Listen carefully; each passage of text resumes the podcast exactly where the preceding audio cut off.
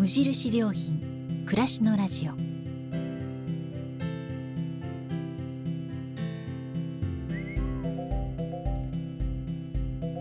無印良品が今気になっていること伝えたいことを声でお届けする暮らしのラジオ。読む言葉と聞く言葉ではまた印象が違うもの。語られる言葉からいろいろなことを想像する。そんなひとときをお届けします。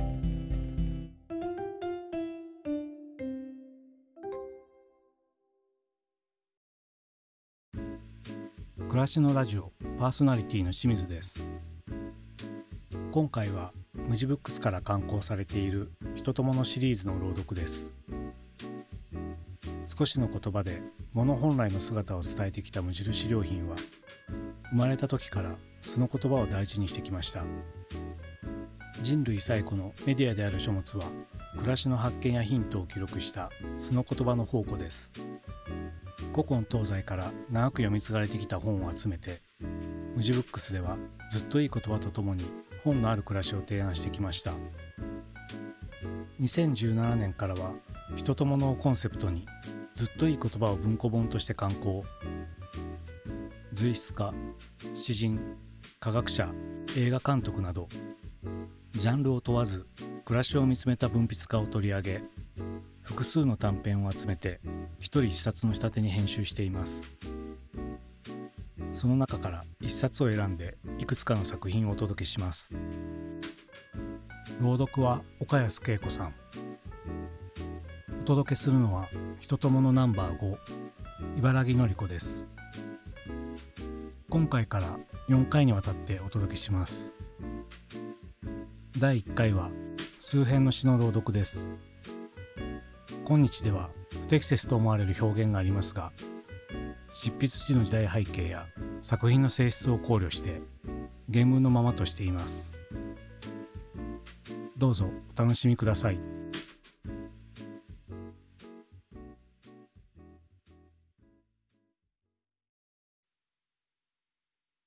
私が一番きれいだった時。私が一番きれいだった時。まちまちはガラガラ崩れていってとんでもないところから青空なんかが見えたりした。私が一番きれいだった時周りの人たちがたくさん死んだ。工場で海で名もない島で。私はおしゃれのきっかけを落としてしまった。私が一番きれいだった時誰も優しい贈り物を捧げてはくれなかった。男たちは挙手の礼しか知らなくてきれいな眼差しだけを残し皆立っていった。私が一番きれいだった時私の頭は空っぽで私の心はかたくなで手足ばかりが栗色に光った。私が一番きれいだった時私の国は戦争で負けた。そんなバカなことってあるものか。ブラウスの腕をまくり卑屈な街をのし歩いた。私が一番きれいだった時ラジオからはジャズがあふれた。禁煙を破った時のようにクラクラしながら私は異国の甘い音楽をむさぼった。私が一番きれいだった時私はとても不幸せ。私はとてもとんちんかん。私はめっぽう寂しかった。だから決めた。できれば長生きすることに。年取ってからすごく美しい絵を描いた。フランスのルオーじいさんのように。ね。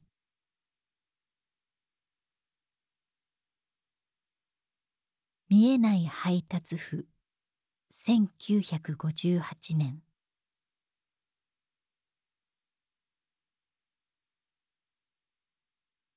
食卓にコーヒーの匂い流れ。食卓にコーヒーの匂い流れ。ふとつぶやいた独り言。あら映画のセリフだったかしら。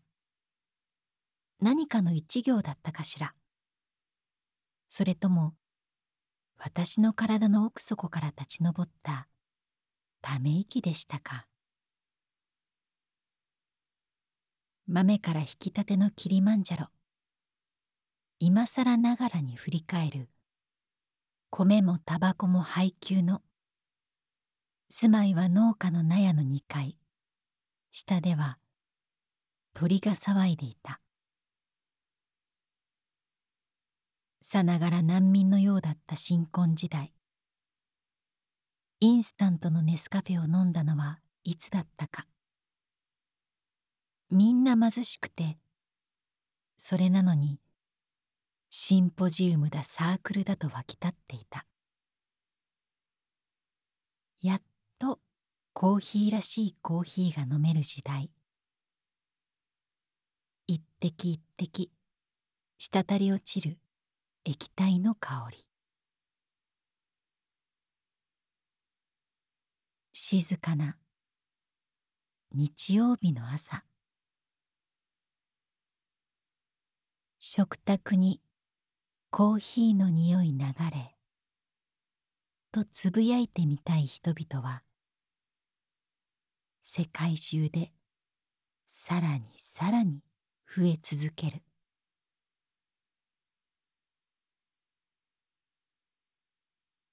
食卓にコーヒーの匂い流れ1992年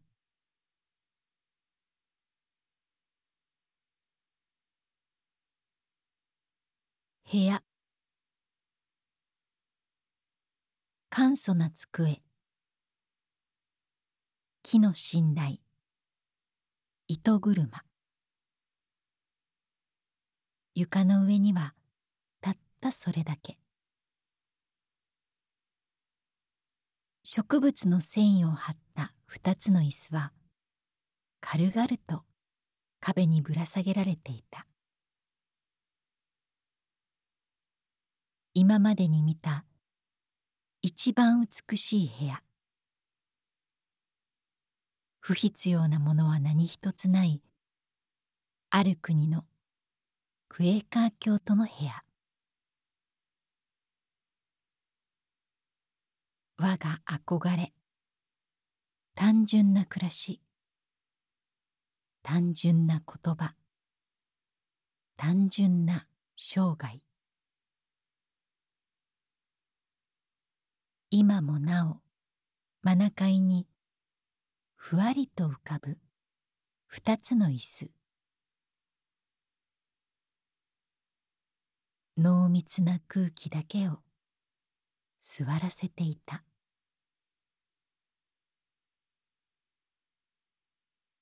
食卓にコーヒーの匂い流れ1992年。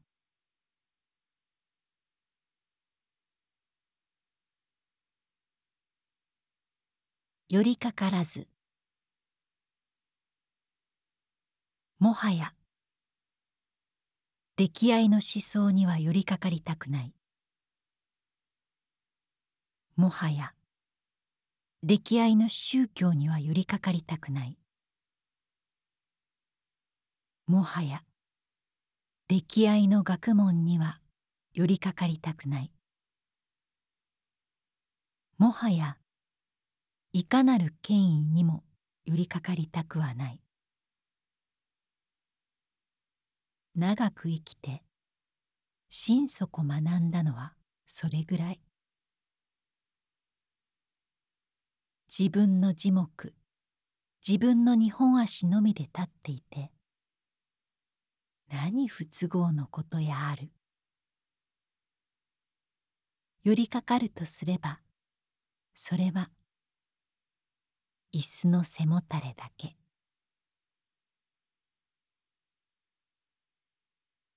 寄りかからず1999年。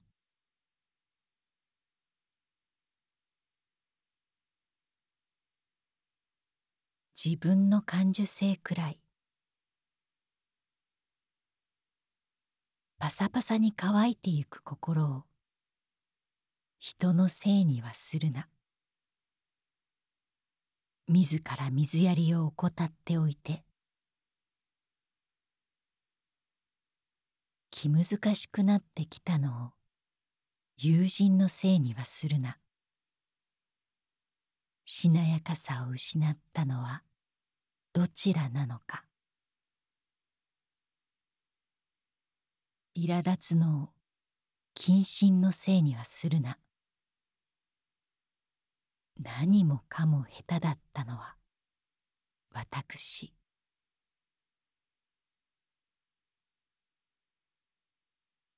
初心消えかかるのを暮らしのせいにはするな。そもそもがひ弱な志に過ぎなかった。ダメなことの一切を時代のせいにはするな。わずかに光る尊厳の放棄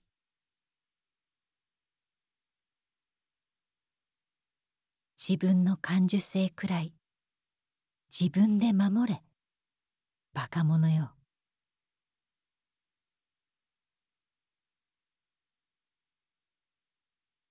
自分の感受性くらい。1977年。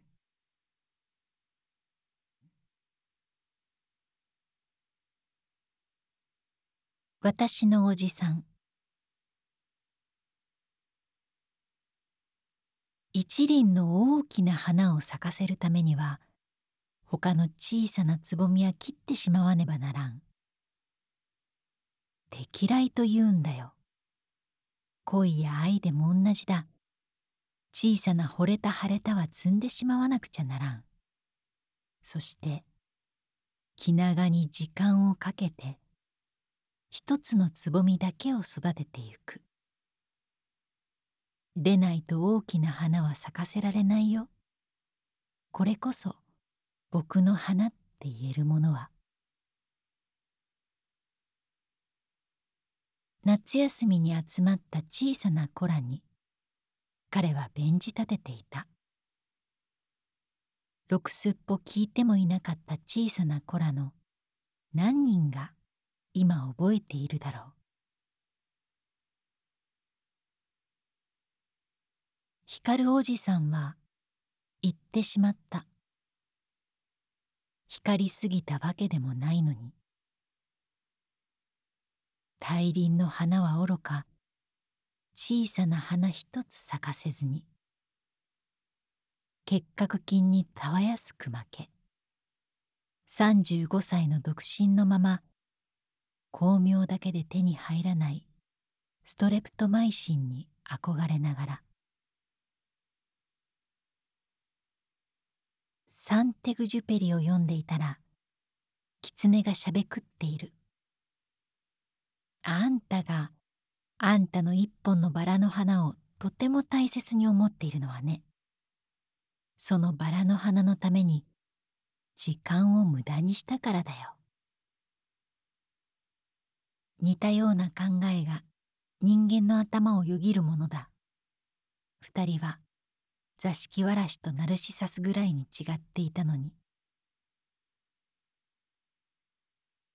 サザンクロスの下。一人のアフリカの少年の心に今ひらめいたかもしれない同じような考えが。ルプティプランスを読まなくったって。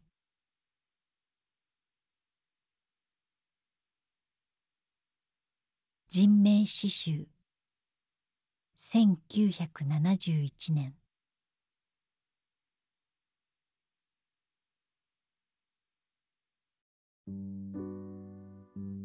いかがでしたでしょうか。お届けしたのは「人友のナンバー5」茨城のり子から数編の詩でした。今回お届けしたのは全4回のうちの第1回です。お楽しみいただいた作品は全国の無地ブックスや無印良品のネットストアでお買い求めいただけます。この後もその他の番組をお楽しみいただければと思います。それではまたお会いしましょう。